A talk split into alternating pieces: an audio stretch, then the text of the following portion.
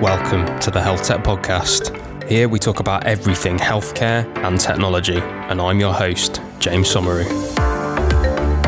Hey everyone, boy, have I got a good episode for you this week. So, my guest is the president and CEO of GE Healthcare's businesses in 13 markets across Southeast Asia, Korea, Australia, and New Zealand. His name is Rob Walton and he's based in Singapore. He took on this role in June 2019 and he's responsible for leading all of the business activities for GE Healthcare within the region. Prior to this role, he was the general manager for the primary and affordable care business unit, and that's a $300 million global business providing ultrasound and acute care solutions for primary care and other value based healthcare settings. So, Rob led that business for three and a half years and drove a twofold increase in the business during his tenure, and now does lots of exciting things at GE. So, enjoy this episode. Cool. So, Rob, welcome to the Health Tech Podcast. How you doing, mate? Yeah, doing well. Thank you. Thanks for having me. You're very welcome, sir. Whereabouts are you speaking to us from today, Rob? Uh, I'm in Singapore. Oh, very cool. Very cool. Um, whereabouts in Singapore?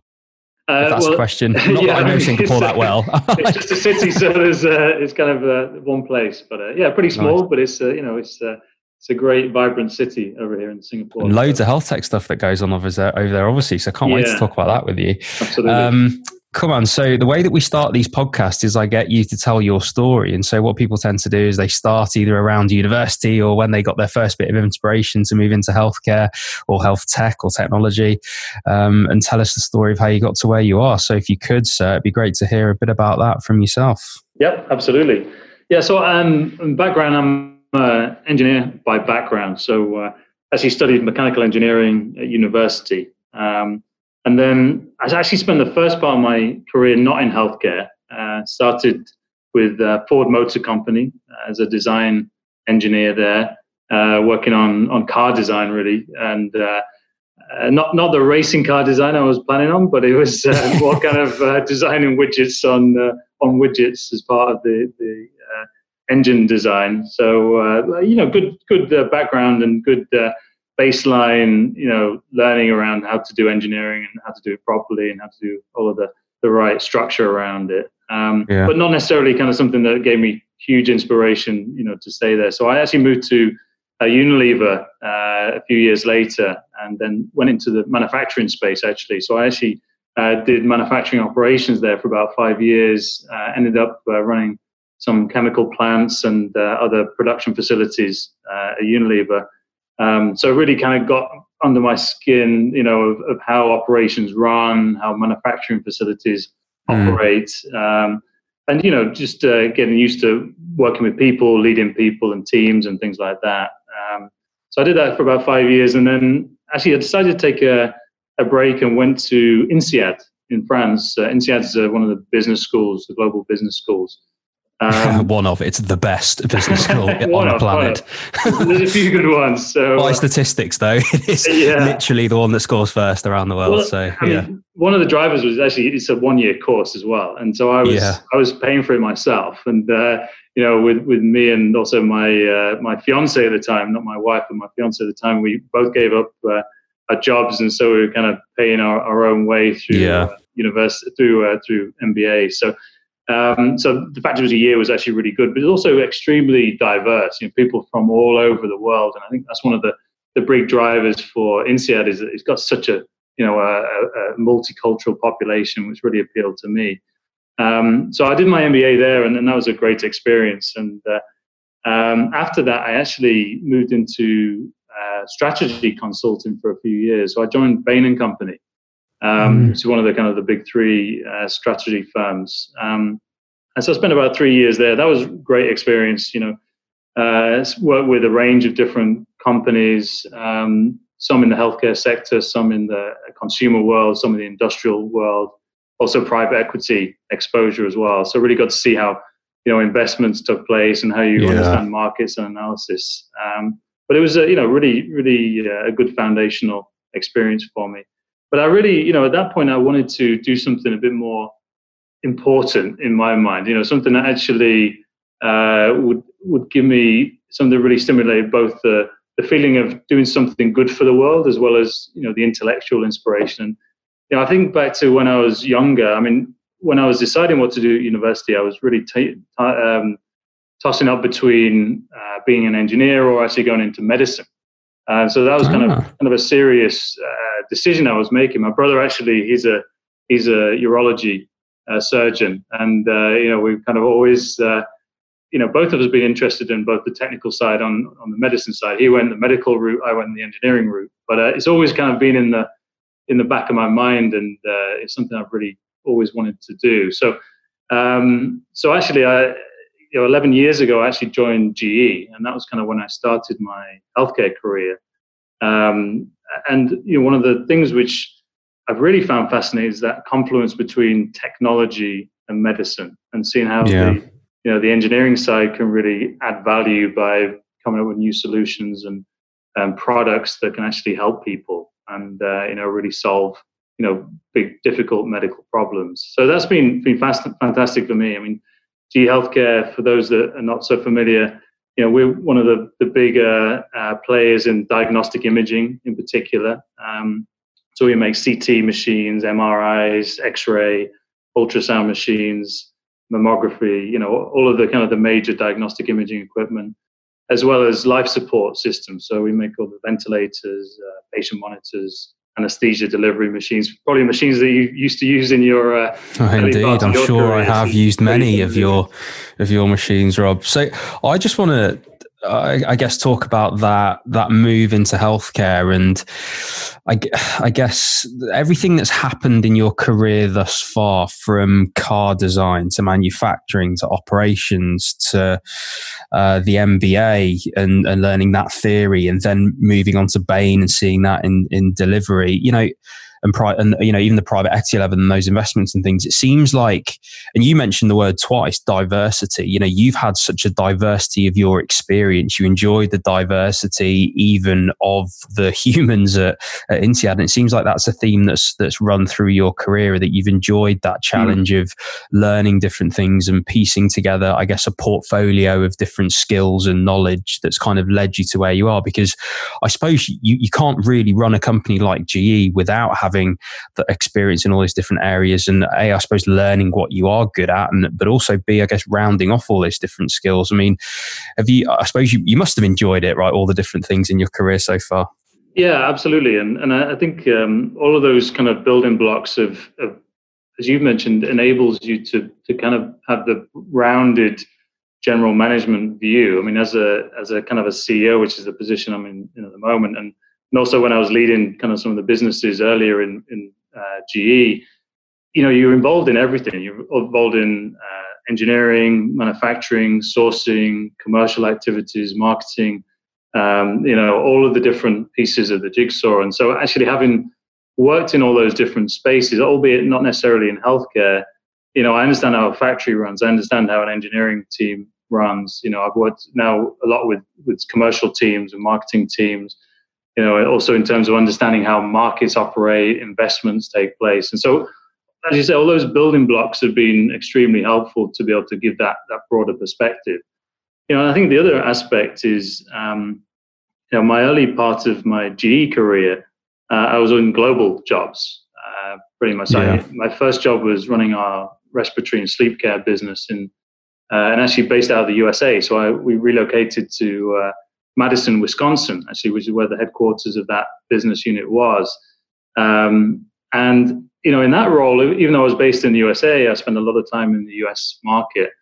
Uh, being in a global position, you you get significant exposure to all of the global markets. So I would spend lots of time in China, uh, in uh, Europe, in uh, Middle East, in wow. Latin America, in uh, Southeast Asia as well, and uh, you know all of the different markets around the world. And, and that's for me been one of the, the really great parts of my g career has been to see all of the different markets around the world. Also working with all the different cultures that you get within that. Um, because it's, it's interesting. I mean people are, are, very similar in one respect around the world but also very different in others. And the you know the the cultural differences you know are, are quite significant. Um, and, and actually having that exposure and be able to work with people from all different walks of life, I think it helps you to think differently about stuff. I mean, if I spent all my life kind of necessarily working in in USA or in in the UK, I think I would have a very different perspective on the world overall. And I, I kind of seen also, you know, healthcare customers and uh, and, and patients even around the world seem to be extremely different. And uh, you know that diversity, you know, builds a picture that gives you that that that broader perspective overall. I'm so glad you mentioned that. It is it is something that comes up on this podcast. I'd say every other week. That and let's go back to that word, the diversity of the diversity of experience first of all, and how important that is. You know, as you've mentioned, going to different countries, experiencing different cultures, learning different things gives you the ability, I suppose, to problem solve using a completely different set of tools to somebody that's only existed in one world and we often talk about it on this podcast. And I suppose more of a micro fashion in terms of if you've only done medicine, you might only think like a medic. Whereas yourself, if you've done design and car design and engineering, manufacturing operations, you've learned business, you've done private equity, you, know, you can see the world through lots of different lenses and you can appreciate lots of different thought processes and the way that people solve problem in different ways. And I think even within your narrower perhaps um, field, even within healthcare or the business side of healthcare, or even in GE globally, those different offices will think about things differently because, as you've said, the culture is very different. And I think it's just such an important point that even, even I suppose on a, on a personal level, right? I've been traveling, I've experienced different cultures, I've actually seen what poverty looks like, I've actually seen what favelas look like, and all these different things. And it gives you this real different appreciation for the way that you live your own life in the Western world. And I suppose even in my professional life, having done all the different things that I've done now, it gives me an appreciation for certain things about actually mm. being a doctor and being clinical, but also how things you can have that same appreciation in things to do with business as well. And I think it's it's such an important point. And mm-hmm. I think for people looking to build a career like yours, I, I think you know, I mean, I'll ask you the question. I mean, what would you say?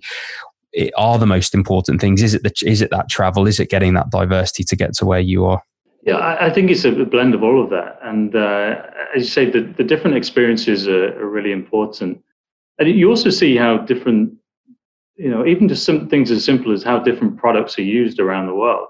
You know, I mean, one example when I when I was in the the respiratory job, um, you know, the, the, first time I went to India uh, to visit an ICU, that was that was a really fascinating experience. I mean, we were in a, a remote town um, on the, uh, outside of Bangalore, you know, on one of the smaller hospitals uh, over there. And you know, as you would know from uh, a UK ICU, it's a pretty sophisticated place, right? Typically, you've got kind of high-end ventilators, high-end monitors. You know, the whole uh, environment is extremely controlled and uh, and extremely clean. You know, I remember the first time I went to the the ICU in, in India, and it was it was literally a room with kind of metal tables in uh, with uh, uh, six patients in. You know, I, I, had to put a mask on for my own safety, I think, rather than necessarily yeah. patient's safety. And, and these guys were being ventilated using a pretty much a BiPAP ventilator. You know, which is kind of for those that are not familiar with the BiPAP, it's, it's a fairly s- simple subacute ventilator, usually used for home care use, rather mm. rather than uh, often in a in a, in a high end ICU. So you know, but the resources were just not available to be able to afford these higher priced equipments. And so what you saw is the the way people adapt to be able to you know make things work within the context they're in. And I think you know although I wouldn't necessarily say that was the, the best practice, it, it still shows you what can be achieved. And you know I, th- I found this actually quite useful for when I was in a later role where I, I led the um, what we call our primary and affordable care business. Uh, which was really where we were developing solutions which were um, more for the developing world and for lower cost or, or, primary care applications. So in primary care, in this case, is not necessarily a, a GP like we would have in the UK. Primary care would be, you know, a, a small township hospital which, sure. which provides basic healthcare to a wide, wide range of the population. But what you see is that actually the way that some of the products are used and some of the way they improvise uh, to make things work is, is actually extremely innovative and it gave us a lot of inspiration for some of our product development. You know, one thing we saw was um, you know, baby warmers. You know, in a in a yeah. Western world, you see a baby warmer, which is again a pretty sophisticated piece of equipment. In India, you know, in some places they use a light bulb, and the yeah. light bulb is providing the heat to the baby. You know, and so as we we're thinking about how do you redesign a product, um, we're not saying how do you defeature a high-end Western or, or developed world, you know, uh, warmer. You're actually saying how can I how can I take a light bulb and then make that a bit more sophisticated, right? And so you're starting from a, a completely different end of the of the chain in terms of how you design wow. products. And I think perspectives like that just kind of open up your eyes about how things are done, and uh, and obviously you can achieve a much cheaper, a much simpler, you know, probably much more appropriate type of product for those type of situations. So I think it's, a situations like that and experiences like that that really kind of give you the inspiration for how to think differently uh, for different markets around the world. I love that. I've done an ENH job as well, so I can appreciate how even you know a decent light bulb might do a pretty good job. Um, and do you know that that's that whole story is really interesting to me because I, I'm sure there are many people listening like me who didn't even know that GE had a primary and affordable care business where you actually think about solutions for the de- developing world. I mean, mm. I suppose the, the, the view of, of GE, as you mentioned before, you know, you make hardware, you make these um, a lot of the devices that, that we see that, that do a lot of the, the, the complex tasks in hospitals for our for our physiology, mm. um, uh, and you also have some investment activity which I've seen. But I suppose, yeah, what else does GE Healthcare do? Yeah, I mean, we, we try and do the, the full remit. So within the context of um, uh, diagnostic imaging, uh, obviously ultrasound is part of that, and life support and patient monitoring, pharmaceutical diagnostics. So we do a lot of contrast media. Um, so we within that context, we try and cover the full range. So obviously, in in the in the past, we used to be very premium, kind of higher end product focused, and really catering more towards the developed markets. But I'd say probably 10 or so years ago, you know, we, we had a, a significant focus on what we call the more the value products, uh, which is more focused on these uh, more developing world needs. Because if you think about where the populations are in the world, and also where the populations are growing, a lot of them are in in developing yeah. places. You know, whether it's India, whether it's Southeast Asia, where I am now, um, whether it's Latin America or, or, even you know parts of Europe. You know, it's there's a, there's a significant need. So so what you need to have is is a you can't have one size fits all. And I think um, we've seen this in many different industries. You, you know, if you end up with one type of product in your portfolio, and and then try and you know force that onto the broader population, it's not necessarily mm. going to be suitable.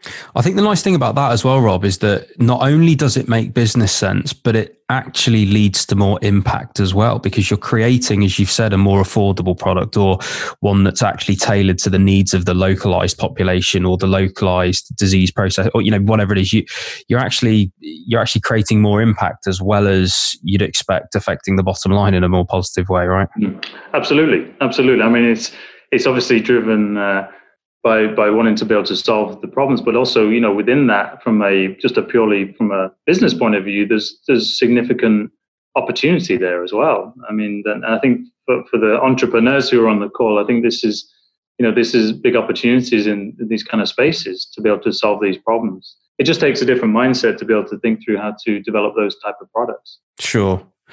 And for GE, then, what interactions do you have with that health tech startup ecosystem? Are you guys playing in that? Well, I say playing in that space. Are you are you out and about in that space? Are you viewing a lot of startups? Are you tracking them? Are you because I've as I say I've seen a few investments and things that you mm. guys have made in in sort of the more devicey end. I'm just yeah. interested in do you have an accelerator? Do you are you interested in that sort of stuff? Yeah, talk to me a bit about that. Yeah, we I mean we've um, we generally. Uh, excuse me, we're very interested in uh, in uh, startup firms, and and also you know we've invested in quite a lot of areas. As uh, some of our technologies, um, or a lot of our technologies, come through from investments. Uh, we started out as kind of equity investments, then maybe expanded, and then maybe eventually turned into full acquisitions. So if you look at a lot of parts of our business, you know, let's take our ultrasound business for example you know, this is a multi-billion dollar business for us. Um, but it started out as uh, some small acquisitions that we made, mm. cardiac ultrasound and uh, women's health ultrasound. You know, these pretty small businesses back then, you know, 15, 20 years ago, but that's, you know, we invested there and developed that and expanded it and become, you know, global leader in, in ultrasound from that point of view. And, you know, in, in all parts of our business, we, we do look at uh, investments significantly uh, here. You know, one of the areas we're particularly focused on at the moment is um, investments with AI. Uh, we've recently developed, um, oh, actually invested over quite a few years in uh, the AI space, and we launched our Edison platform, uh, which is kind of a, a full integrated uh, AI suite, which is really software architecture, which also has developer services in. Um, and that's really built to enable us to work with third party firms because we know that, you know, we, if we're going to be the people who make all of the AI applications that we use on all of our equipment and across all of our customer base, I mean, we're not going to be able to do that. I mean, there's, there's yeah. literally thousands of applications and uh, opportunities to be able to develop technology. And we, you know, nobody has the capacity to be able to do all of that work on their own. So it's really a, a, network that's required. And so we, we're really um, very focused on working with third parties, um, whether it's larger firms or smaller firms. Um, but it's really people who, who kind of focus on the same challenges that we're trying to solve for um, and can operate in, a, in an effective way. You know, obviously takes a bit of uh, work for, for a smaller firm to work with a bigger firm like GE, and, and sometimes that's that's can be a you know have challenges but i think what we've found is when we can make it work and we can find uh, companies that have similar mindset and similar approach actually the results can be fantastic and uh, and that's really what we're, we're focused on going forward. That's awesome, and I suppose very inspiring for the startups listening that they, you know, could, I suppose, no matter what their size, at least start to engage with you and, and start to build that relationship so that you guys start talking. One thing about the AI suite, I I saw this actually, and I absolutely love the fact that you're that you're doing this. I mean, AI is really becoming not only part of the conversation. I mean, it's here, isn't it? We're we're doing prospective studies using AI now. It's actually being rolled out in in lots of different companies are actually using it on the front line, even in the hmm. NHS. COVID 19 scene, the likes of Qure.ai bring um, uh, more AI products into the market for, for COVID 19 specifically. And I saw that you guys are working with Lunit as well, another very good um, AI company in radiology to, to sort of build that suite out with so that you can do chest x rays and, mm, and, that's right. And, and, all that sort of stuff. So, um, yeah, it, it, interesting times for you guys, and I think you know, if you if you're going to back a horse at the moment, or at least integrate that horse into what you're doing, if that's a metaphor, um, AI is certainly the one to do because it's the software to your hardware, I suppose. And if you can solve a problem end to end for customers, seems like a bit of a no brainer for you guys. Yeah, and, and actually, you know, the, the reality is we're actually as much as a software company as we are a hardware company. You know, nowadays there is the difference between software and hardware, or, or the you, you have to have the software capability to be able to make a physical product. I mean, You're right, and they're both medical devices now, aren't they? Software and hardware. So. Absolutely. Yeah, yeah, absolutely. And, and the regulators so, certainly think so. So yeah, rightly so. I think I think the, the driver of it is that um, you know if you look at the the challenges for hospitals, I mean, there's some fundamental issues which exist for every healthcare company or healthcare provider in every part of the world, and that's really around increasing demand, which is ever increasing at the moment. Um, expectations on quality um, are just rising all of the time. But at the same time, significant shortages of clinicians. You know, actually being able to have enough of the right trained doctors and nurses is extremely difficult. And everybody has the same pressure on budgets as well. So these fundamental issues are, are really hard to solve um, without kind of finding ways to become more efficient and more effective. And you know, one of the things which is which is interesting when you look at the data that's captured in hospital, you know, with with imaging equipment, patient monitoring equipment, EMR data, hospital information systems, the amount of data that exists now within hospitals is just breathtaking. Mm-hmm. I mean, mm-hmm. there's some statistics like the average hospital has something generates like a million gigabytes of data every year. and and the, the more interesting statistic is that 3% of that is used. I was, I was about to ask how much of it's used. And that's crazy. I mean, it's, it's, it's, one of these things where, you know, there's so much information, but mm. only a fraction actually makes it into the records. You know, it's like an example of, you know, uh, you know, ECG trace. You know, you'll, you'll feed in the heart rate into the EMR and, and to be recorded, but you've got all that rich data that comes from yeah. the ECG trace that could be analyzed and, and made the most of. The problem is that nobody's got the time and certainly nobody's got necessarily the, the capability to crunch all of that data and get the insights out of it. And so, but this is where the AI has a role to play because the AI is where you actually can process this data and actually extract the insights which are embedded within all of that rich data and then use that to provide insights that the clinician can use. And mm. you know, I think a lot of people think are worried that AI is trying to replace the doctor and take you know take decision making out of the doctor's hands, and that, that's absolutely you know certainly not the way that we would ever even dream of uh, approaching it. It's actually about enabling the clinician to have information in a in a in a more bite-sized and packaged form that can be actually used to to drive decision making. You know, and it's I mean a couple of the examples that, that we have. I mean, which is actually quite interesting for COVID. I mean, we've got this uh, new solution called Tele ICU, um, which is really about taking all of the data, um, which, as you know, James, is in the uh, in the ICU. There's there's just a myriad of devices which are connected to the patient, uh, and all of the, the data streams that are coming out of that, you know, have to be analyzed and understood. And if you've got kind of 25 patients in the ICU, that multiplies out by a, a significant factor particularly if everybody is overrun and, and you know the, the under stress because of uh, excessive demand, which obviously was the situation in COVID.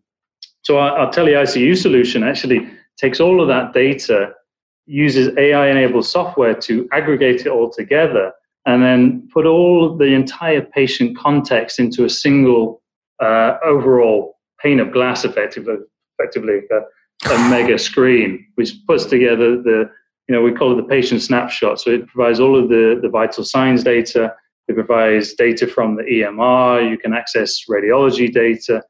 It also has things like a remote viewer. So actually, you could you could view the patient remotely without being exposed to the infection risk, um, and interact with the patient using the audiovisual uh, technology and be able to look at the patient, zoom in, look at the color of their skin, etc., speak to them if necessary, or speak to the attending nurse, and be able to manage that whole patient context in a much more effective way.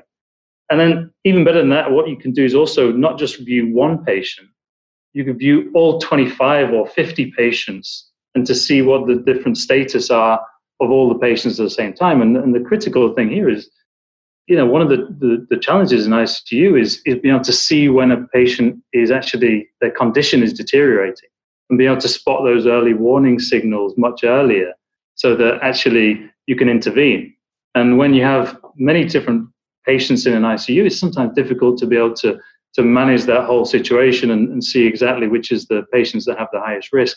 Whereas this kind of brings the information out in a much more uh, available form so you can make those decisions real time and actually hopefully then you know drive better patient outcomes and and uh, and take action where required so that is epic that is exactly if you're going to design the, the ITU now based on the technology that we have, and actually, frankly, the technology that we pretty much use in in lots of other aspects of our lives, that is pretty much what you would design. I mean, is that when in describing that, I mean, is that being used anywhere right now?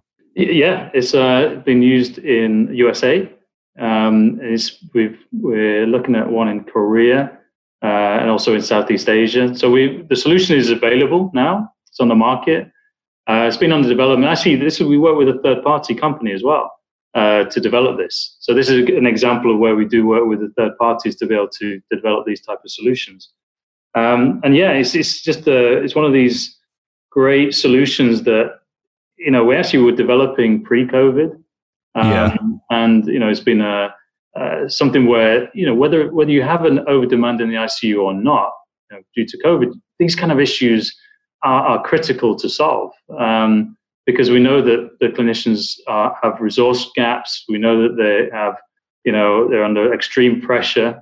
and we know that patients are under life uh, critical situations, and you know the data can help to solve these things. It's just very difficult to to piece it all together. So this is just a solution that really does that in a very effective and elegant way.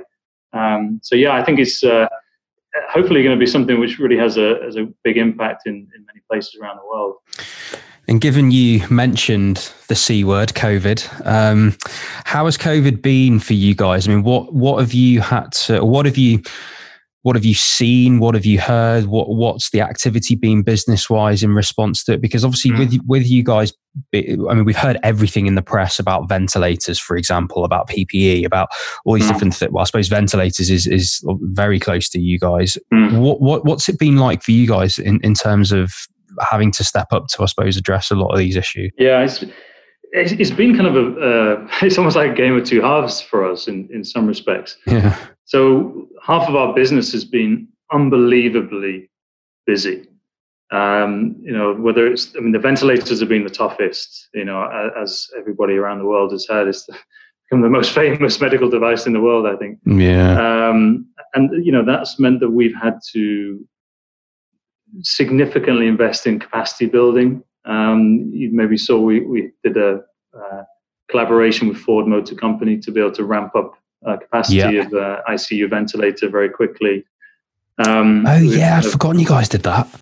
Yeah, so it's, it's things like this which you have to work extremely hard and fast on to be able to make these things work. And so our teams, uh, product teams, have been just doing an unbelievable job to really ramp this up, and, and the, the manufacturing teams are just working night and day to be able to get the products um, made. So ventilators are very high profile.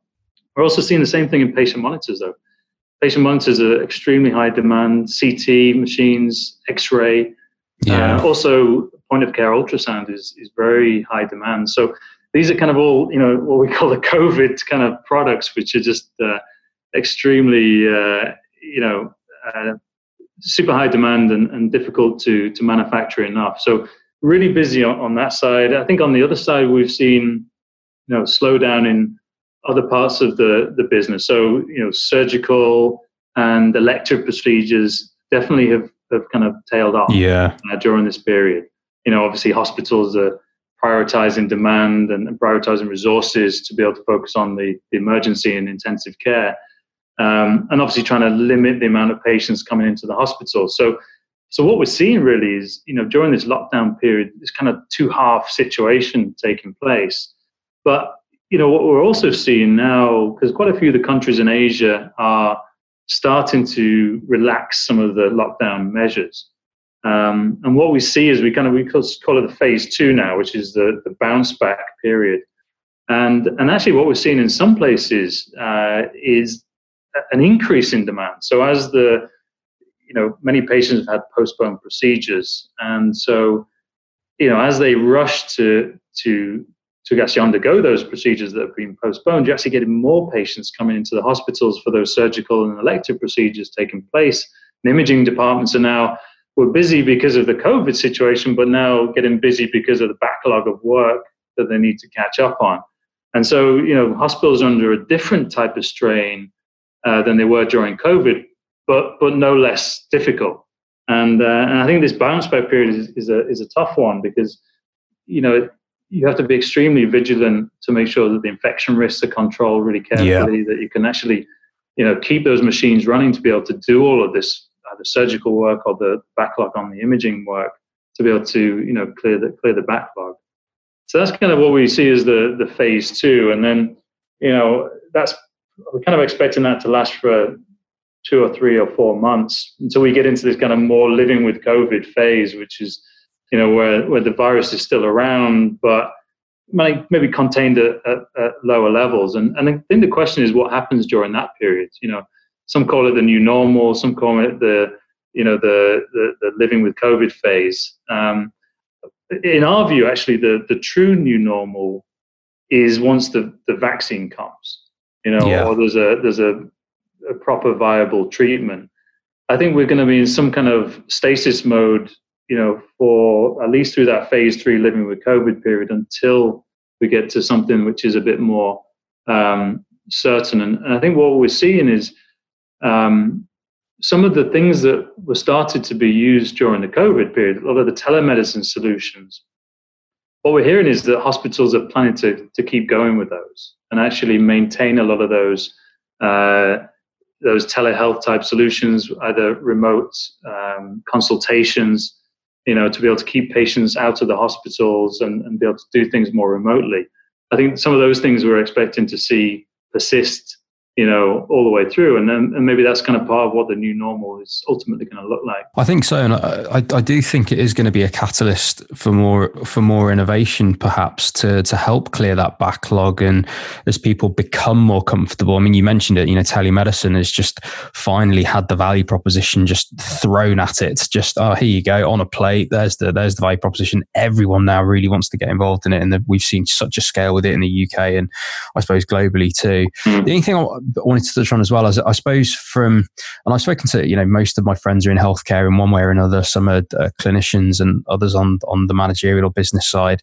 I think you know we're all in a pretty fortunate position when it comes to COVID nineteen that a we still have a job, but also from from I guess a purpose perspective. It's it's nice to have to go to work, I suppose, for you even, and be heading an organisation that is partnering with Ford to then develop new ventilators, which are going to be shipped around the world to try and save lives. I think it it must it must be a really nice feeling to go to work and have that purpose to be able to be genuinely part of solving a global crisis, right? Yeah, I mean, and and our teams have been just unbelievable in terms of this. I mean, particularly the frontline teams you know, I mean, we our engineers and our applications people are have been going out every day throughout this whole period. I mean, obviously, the doctors are really on the front line, and the nurses, yeah. you know, really kind of treating the patients. But you know, we, we try we kind of think of ourselves as the, the front line behind the front line, if you like, where we're making sure that the machines keep running, that the machines are optimized, that, that we do the maintenance procedures. If something breaks down, our guys are there and, and you know wherever it is around the world, you know, um, our guys are going in full hazmat suits if necessary. You know, with yeah. full PPE set up to go in and and uh, and repair the equipment and make sure it's it's running to its optimum and and actually being able to help out and provide the equipment where necessary and also to provide the training so some of the things that our guys have done which has really been you know stuff we've, we've kind of played with a little bit in the past, but not done much, is a lot of the online education um, that was set up. Typically, you do a webinar live or you do kind of a live training session, but that's not really been feasible. But many of the, the users um, are not so familiar with how to use some of the equipment, particularly the ventilators. I mean, a lot of people who are now in the ICUs who've not necessarily had that much experience of, of using the ventilator. So our clinical applications people are doing lots and lots of education and training and, and uh, upskilling sessions to be able to make sure people really understand how to use the equipment, how to get the best out of it. And you know, because this stuff is is life support equipment, and if you use it right, and it, it's a really powerful tool. If you don't use it in the right way, then you know it could, it could equally go the other way. So you have to make sure that people are very well trained and, and understand uh, how to get the best out of the equipment. So so yeah, I think it's it's great to be on that side, and it's um, you know, it, it's a very, um, it makes you very proud when you see the teams out there every day, you know, just doing everything they possibly can to look after the, the, the doctors and the nurses and, and really trying to support that front line, as we said. That's awesome, man. And I suppose to to uh, close us out, a final question from me would be GE Healthcare. Then, in the next twelve months, two years, five years, what are you guys up to? What are you guys looking for? Who should get in touch with you? What technologies are you looking to build or acquire or partner with? Talk to me a bit about the future for GE. Yeah, I think our, our future is really um, what we see is a, um, a broader digitization of healthcare and also, we see a shift towards more precision health and precision diagnostics or precision monitoring. And, and really, you know, we talked a bit about this before. You know, how do you use all those insights that exist within the data to be able to provide a more tailor-made and targeted solution for for patients and, and, and for clinicians? And so, a lot of the development work we're doing is all around that space uh, and really trying to find solutions that either can be used on the devices. So you, mentioned the kind of critical care suite. So within X-ray, you know, we, we, we have kind of AI applications that can detect a pneumothorax, for example, and get that alerted to the radiology department. You know, within MRI, we've got automated uh, uh, scan placement uh, taking place so that you can automate kind of neurological scanning. You know, there's uh, stuff like our, our um, handheld ultrasound, which contains uh, auto ejection fraction measurements and things like that, which help to automate the the uh, the process of, of doing a cardiac output assessment. You know, things like this is what we see is an opportunity to really enhance the equipment that clinicians use today, or bring in new solutions that don't exist. And uh, I think this is where there's a big opportunity um, to work with third parties to be able to see, you know, where is there a specific problem statement that needs to be solved that hasn't been solved today, you know, and these problem statements can don't have to be clinical necessarily. So, you know, obviously there's a lot of opportunity for clinical outcomes to be improved, and so there's, a, there's a, a, whole set of solutions that could fit around uh, clinical um, efficacy and improving patient outcomes. You know, there's as much need though for solutions that solve um, the inherent inefficiencies in healthcare. Um, and if you think about hospitals, hospitals are an operation that needs to run efficiently, and it has multiple different departments, multiple different members of staff, um, often parts of a broader healthcare network. And, and that's really a, an operation which can run either efficiently or inefficiently. And obviously, the more efficiently it runs, the, the less costly it is and the more capacity it has.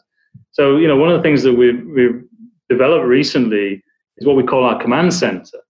Um, and this is not a clinical solution. This is actually a hospital operation uh, solution, which uses like a, a NASA style mission control center, which has uh, data feeds from all around the hospital and it can uh, monitor real time things like uh, bed utilization, ICU occupancy, number of ventilators availability, staff availability, um, you know, transfers between the departments, you know, how long it's taken from somebody to be discharged from A to B. Also, you can look across the entire network. So if you have an overcapacity of, you know, say, ICU beds in one hospital, but an undercapacity in another, you can do level loading and, and things like that. And so, you know, these type of solutions are pretty new um, in the industry. Uh, we've got a few examples, quite a lot in the USA. There's one in Bradford Royal Infirmary in the UK. And what we're seeing is that these provide huge insights to the people who run the hospitals to be able to see exactly where their resources are being used. And this all leverages AI software and AI technology. And what you can do is actually build what we call a digital twin of the hospital.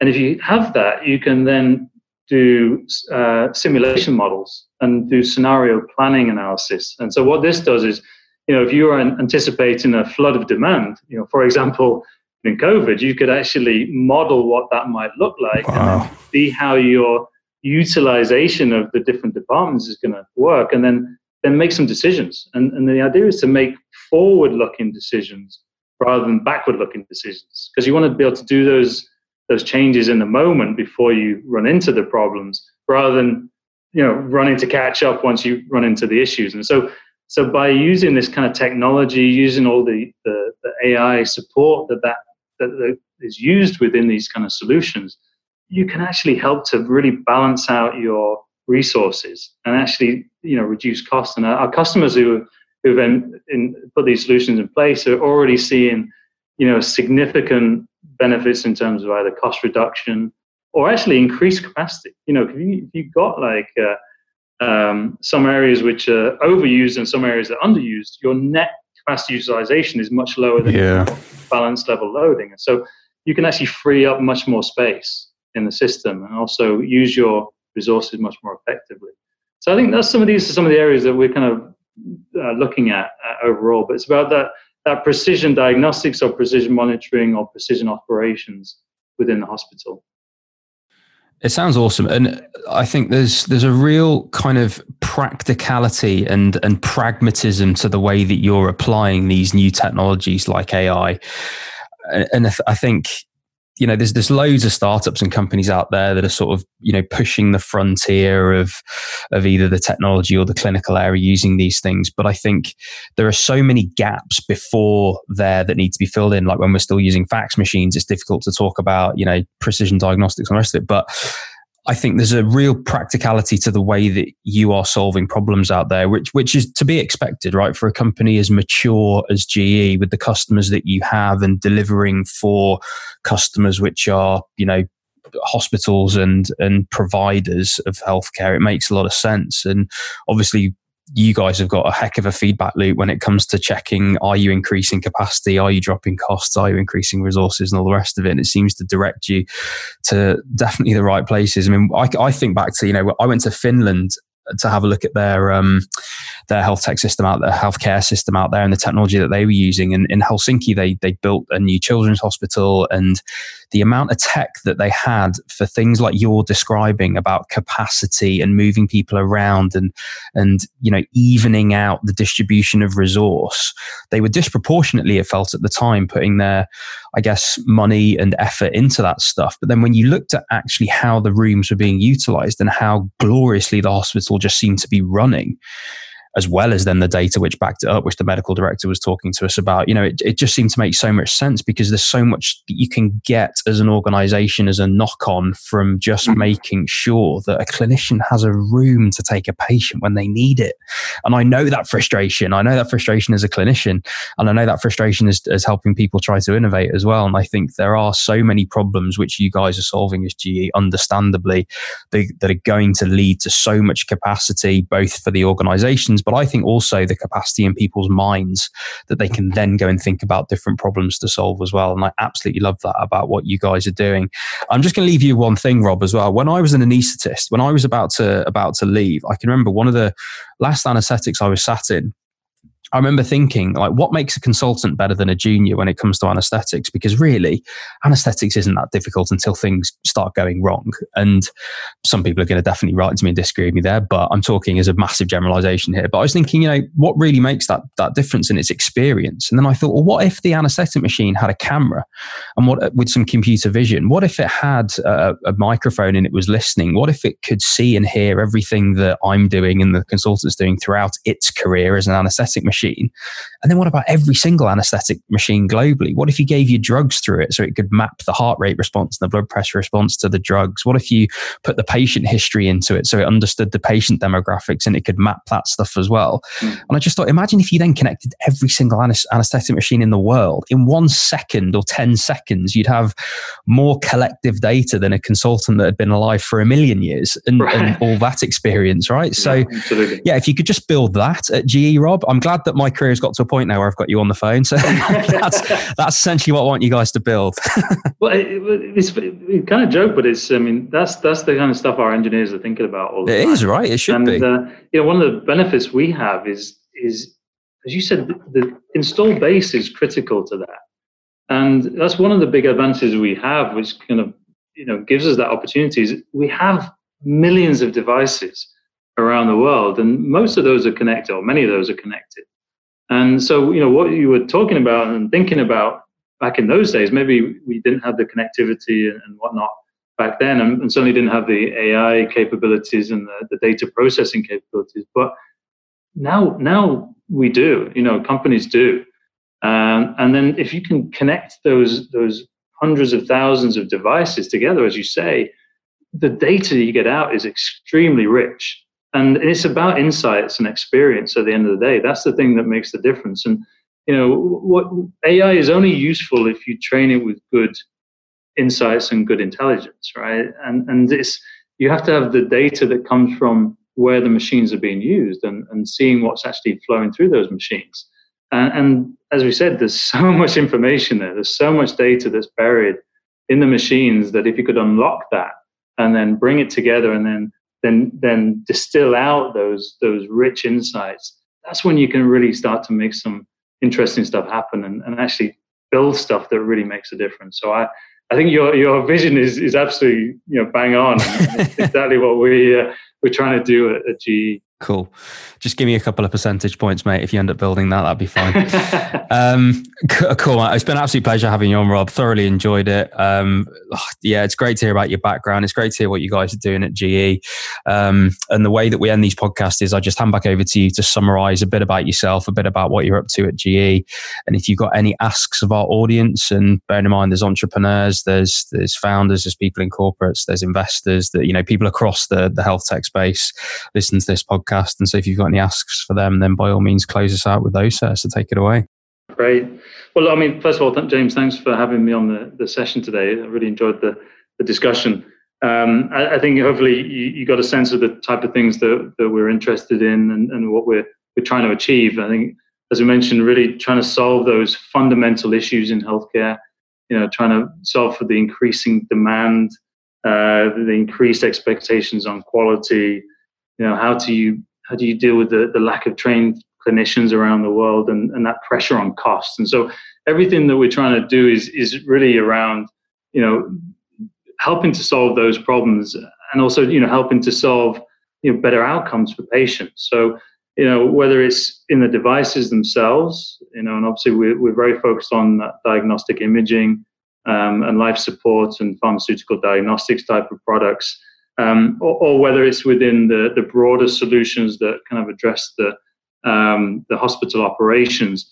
You know, really, that, that's the, the type of things that we think are going to make the difference um, in the healthcare space in the, in the coming years. And so, you know, uh, we we obviously develop a lot of this stuff ourselves, but um, always extremely interested to to work with third parties, startup firms, with uh, other companies that have you know great technology and great solutions that maybe focused on on any of those things, be it the clinical outcomes or being at the the uh, uh, hospital efficiency outcomes. I think this is really where there is uh, where there's a big opportunity.